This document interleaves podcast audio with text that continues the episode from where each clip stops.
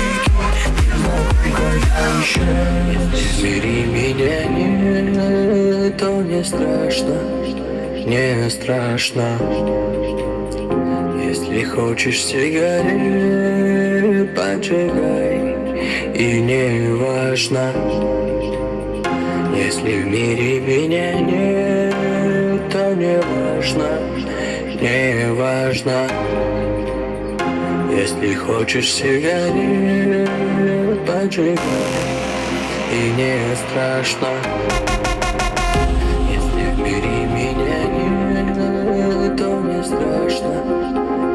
страшно Если хочешь сигарет, поджигай И не важно. Не важно Не Если хочешь сигарет,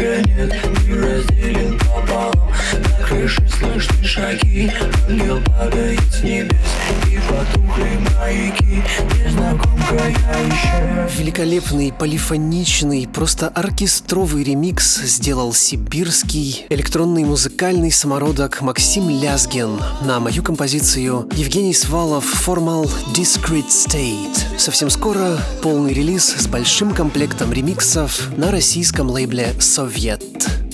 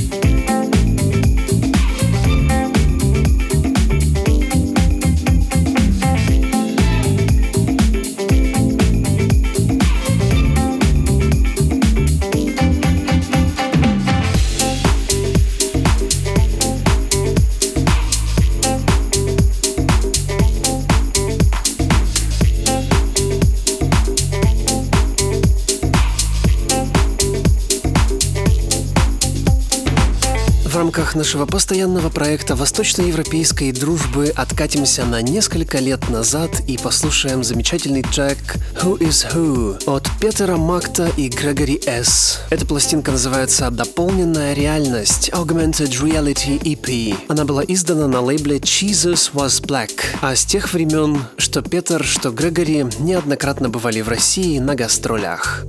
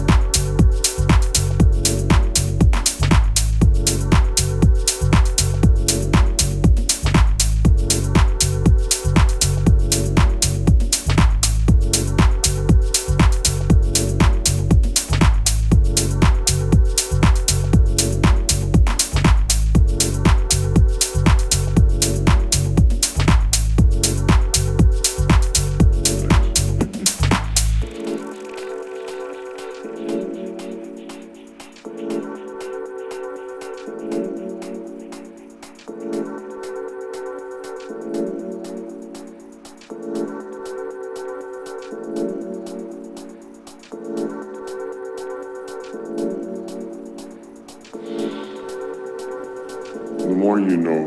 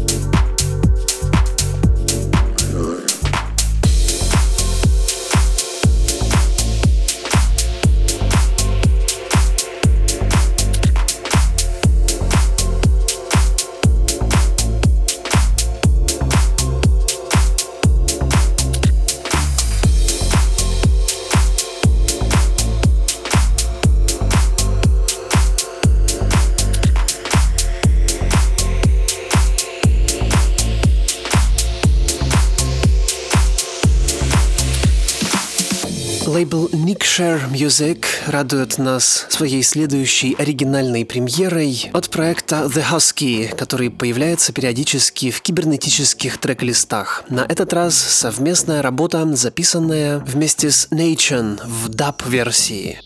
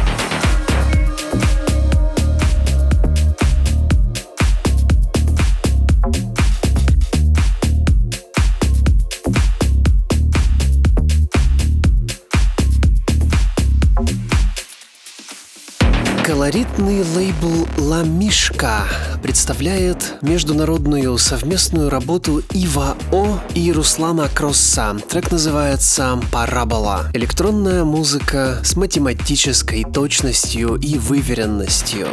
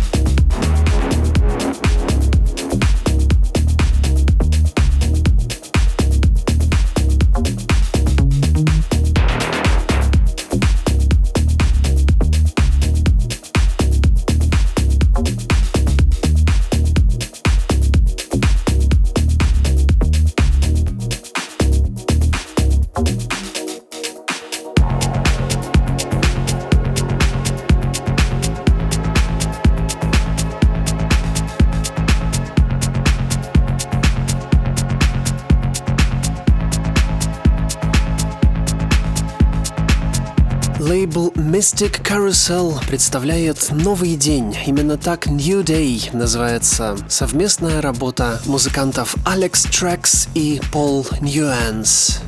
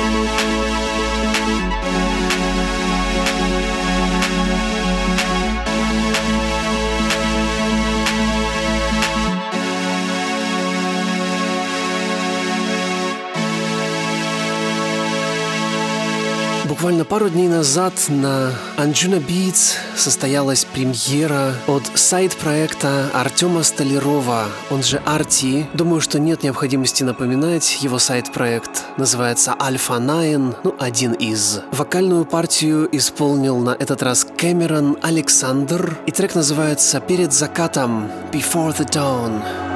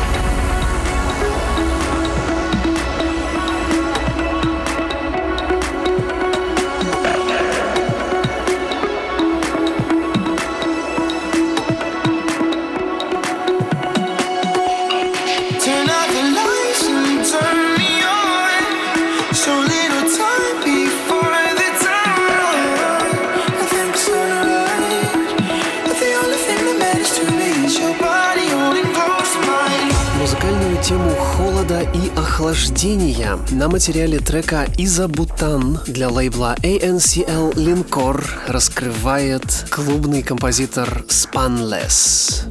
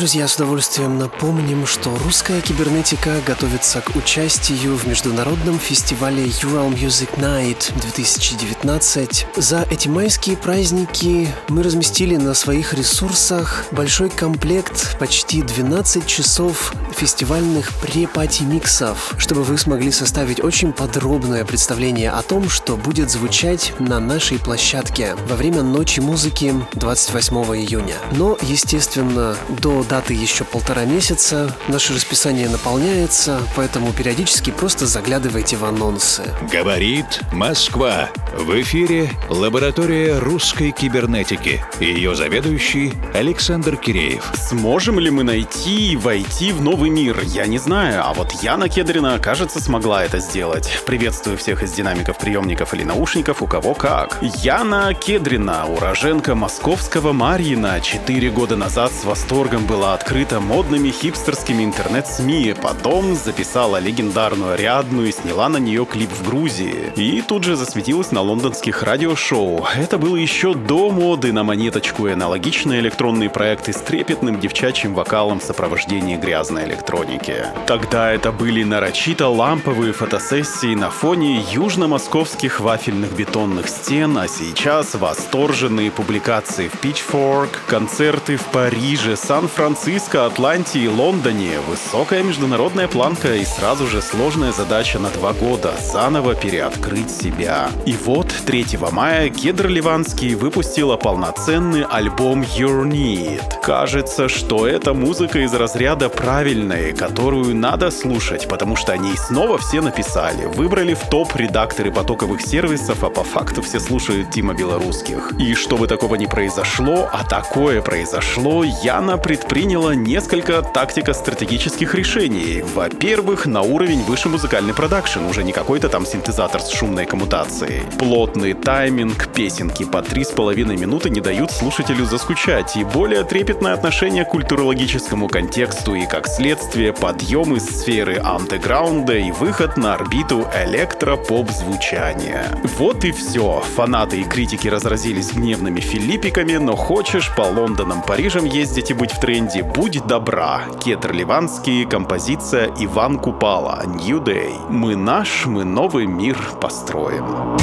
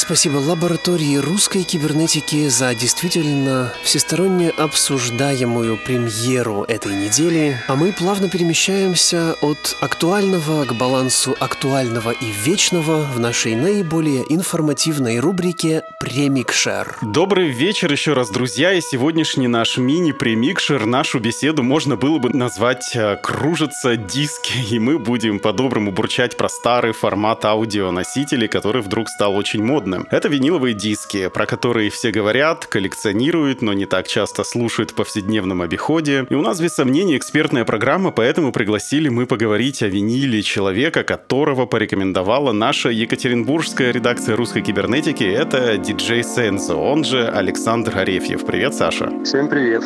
Здравствуй, Александр. Да, привет. И я очень надеюсь, что сегодняшний разговор будет носить такой практический характер, потому как Александр известен в Екатеринбурге как человек, который развивает виниловое сообщество, возит пластинки на Урал, также проигрыватели, усилители, колонки. В общем, снабжает местных широким спектром нужной техники. Как часто к тебе обращаются неофиты с глупыми вопросами по винилу? Люди постоянно интересуются, какие-то новые, да, приходят у меня советов периодически спрашивают. Я сейчас активно этим не занимаюсь, то есть винил я вожу в основном для себя и для друзей. То есть если они меня просят, мы такие делаем коллективные заказы. А, я думаю, друзья, не нужно бояться задавать глупые вопросы, а я вот под прикрытием служебного положения буду задавать в ближайшие 10-12 минут, а потом мы послушаем true виниловый микс из самого вкусного, что приготовил для нас Александр, и уже без лишней болтовни. Зачем ты все это делаешь?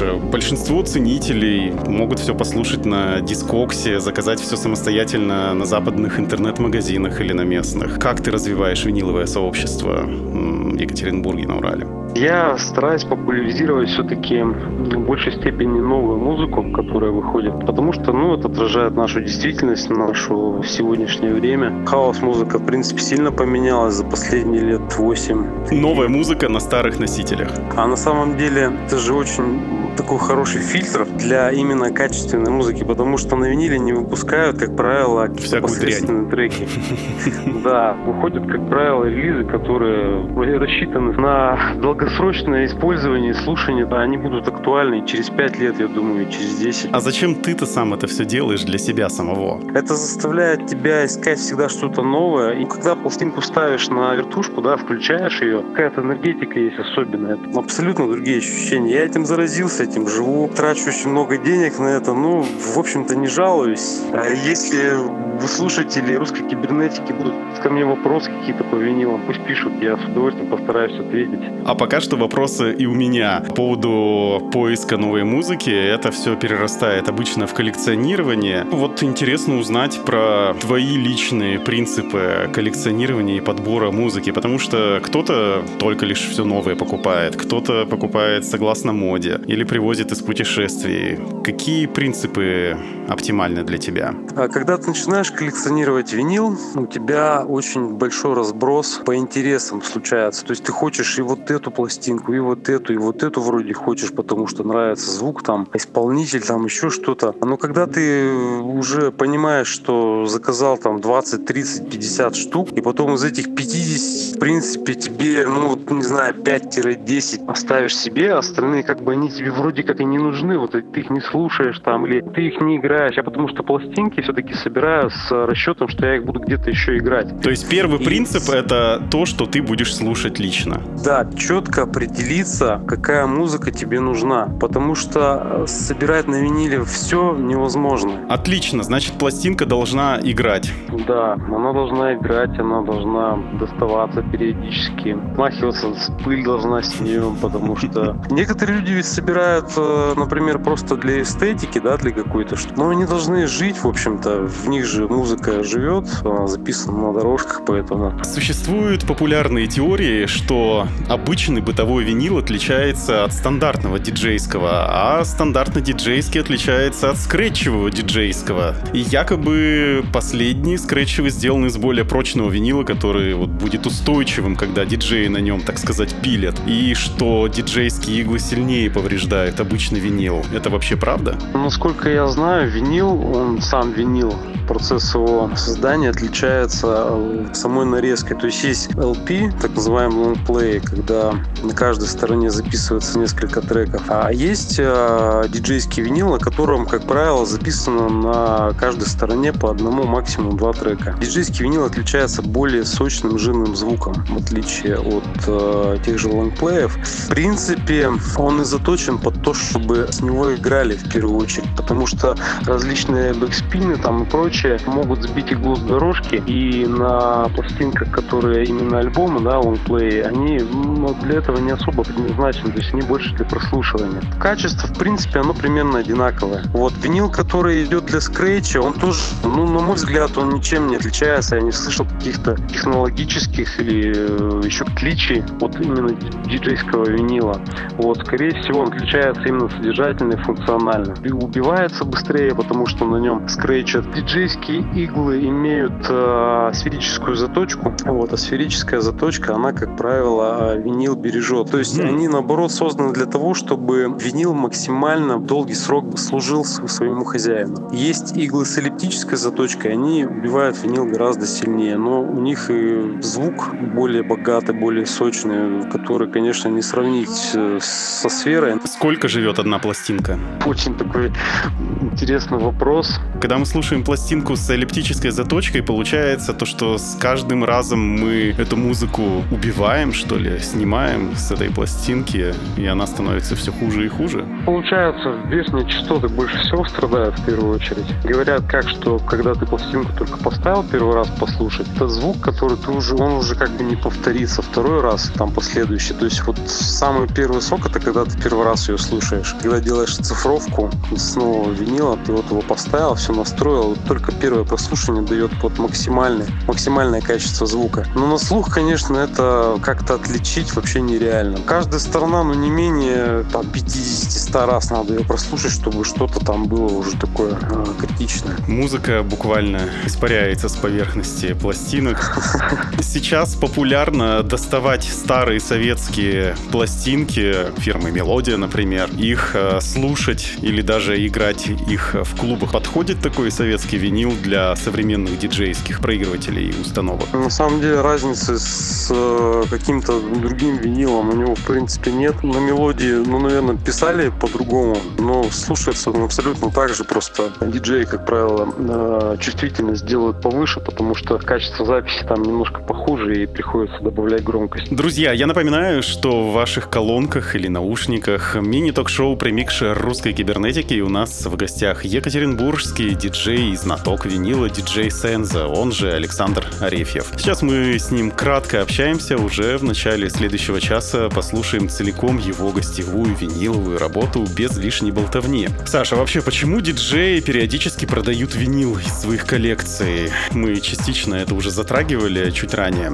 Это дефицит места для хранения, или поменялись вкусы, или же это бизнес-момент, чтобы потом можно было бы продать подороже, как мне вот рассказывал Кирилл Матвеев из э, Микскульта, который в какой-то момент обнаружил то, что одна его пластинка, которая лежала на самой дальней полке, стоит на дискоксе там каких-то нереальных там 200 или 300 долларов. Ну, такое, да, тоже бывает. У меня такие пластинки встречались. Ну, не 200-300, но, например, которые 50 евро стоят. Могу сказать, наверное, за себя, потому что у всех разная ситуация. В какой-то момент, наверное, ты понимаешь, что, ну, например, какая-то пластинка тебе уже не доставляет какого-то морального, эстетического удовольствия. А Просто лежит, пылится, то есть ты ее не слушаешь, ну, нет у тебя к ней какой-то тяги, да. В такой момент, наверное, надо себе задать внутренний вопрос, может быть, с ней стоит расстаться. Как правило, ответ приходит не сразу, а бывает через некоторое время. Поэтому это нормальная ситуация, я считаю, когда происходит осознанная как бы чистка такая, да, собственной коллекции. Вкусы, в принципе, они тоже меняются. Коллекция может меняться в ту или иную сторону. Какие-то нетленные вещи, они остаются. То есть я, например, не могу представить, как я могу вообще расстаться с альбомом Роберта Майла Dreamland, который у меня лежит.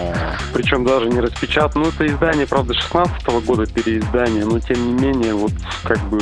То есть ты не смотришь А. на винил как э, момент Я- инвестиций или спекуляции даже. Нет, сейчас я вообще на это не смотрю. Если у меня есть пластинка, например, которая стоит каких-то огромных денег, и у меня, например, возникает необходимость приобрести несколько новых релизов вот здесь и сейчас, вот прямо сейчас, я лучше с ней расстанусь за чуть меньшую сумму, чем она стоит, чем я буду там ждать, когда она будет стоить там через 10 лет там в два раза дороже. Окей, вот я, например, собрал коллекцию из пары десяток э, пластинок и, наконец, понял, что почему они лежат. Им нужно звучать, и мне понадобился проигрыватель. И понятно то, что я не хочу покупать супер дорогой проигрыватель, но мне интересно слушать. И куда мне идти, куда бежать в этом случае? Либо же в интернет-магазины Европы и Японии, или смотреть какой-то недорогой подержанный в российских магазинах. Есть какой-то чек-лист для таких неофитов? Наверное, надо все-таки смотреть э, какие-то бюджетные вещи. Можно даже из БУ сегмента. Благо у нас сейчас есть такой сайт, все знают какой, да, где э, очень много объявлений о продаже, в том числе и проигрывателей БУ. Если все-таки это акустика какого-то хорошего высокого класса, то я бы ниже техникса не стал бы рассматривать ничего, потому что это такой некий золотой стандарт, золотая середина, о которой всегда эстетично смотрится и выглядит в любом помещении. Можно, в принципе, отыскать его за адекватную цену в хорошем состоянии. В принципе, это вечный проигрыватель. В принципе, я не думаю, что есть смысл заказывать с Европы там, или с Японии вести специально.